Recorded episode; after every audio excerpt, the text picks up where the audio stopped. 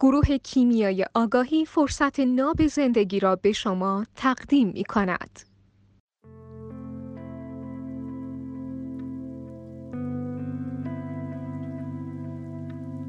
اون چیزی که اصطلاحا میگن خرد زنانه تصویر project animus مردس روی زنه یعنی زنه نمی‌دونه چرا حرفای شوهره رو می‌زنه اگه شوهره بود. کما اینکه تو فیلم ها و نمی‌دونم حکایت ها اینام مثلا یه زن مسنی که حالا معمولا هم archetype اشون پرسفون هرادی میتری همچی ترکیبیه اینا آینه گوندن. تمام نما میشه بعد از دهن اون جاری میشه. خیلی بزرگتر از آتنا. وقتی شوهره نیست یه جوری رفتار می‌کنن و حرف می‌زنن انگار که اون خدا بیامر زنده است. یا هست. اسمشو میگیم خرد زنان. نه اینکه زنه مرد میشه و شروع می‌کنه حرفای آقاشو زدن. زن چون ابزار آگاه شدن نداره. آگاه شدن آنیموس می‌خواد و مقدار آنیموس زن 20 درصده. 80 درصدش آنیماس برای اینکه ترک نخوره.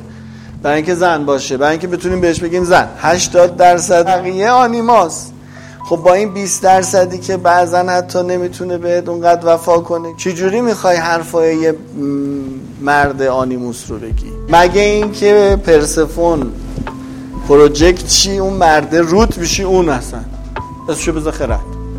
اسمش خرد زنانه‌ست. ولی در حقیقت project اون مرده ای که داری این حرفا رو می‌زنی. چون زنه نداره اون analyzer ی processor ی که بتونه اون چیز از دهنش بیاد بیرون. میشه اون میگه. خرد زنانه یعنی همون مرده داره از زبان این زنه حرف می‌زنه.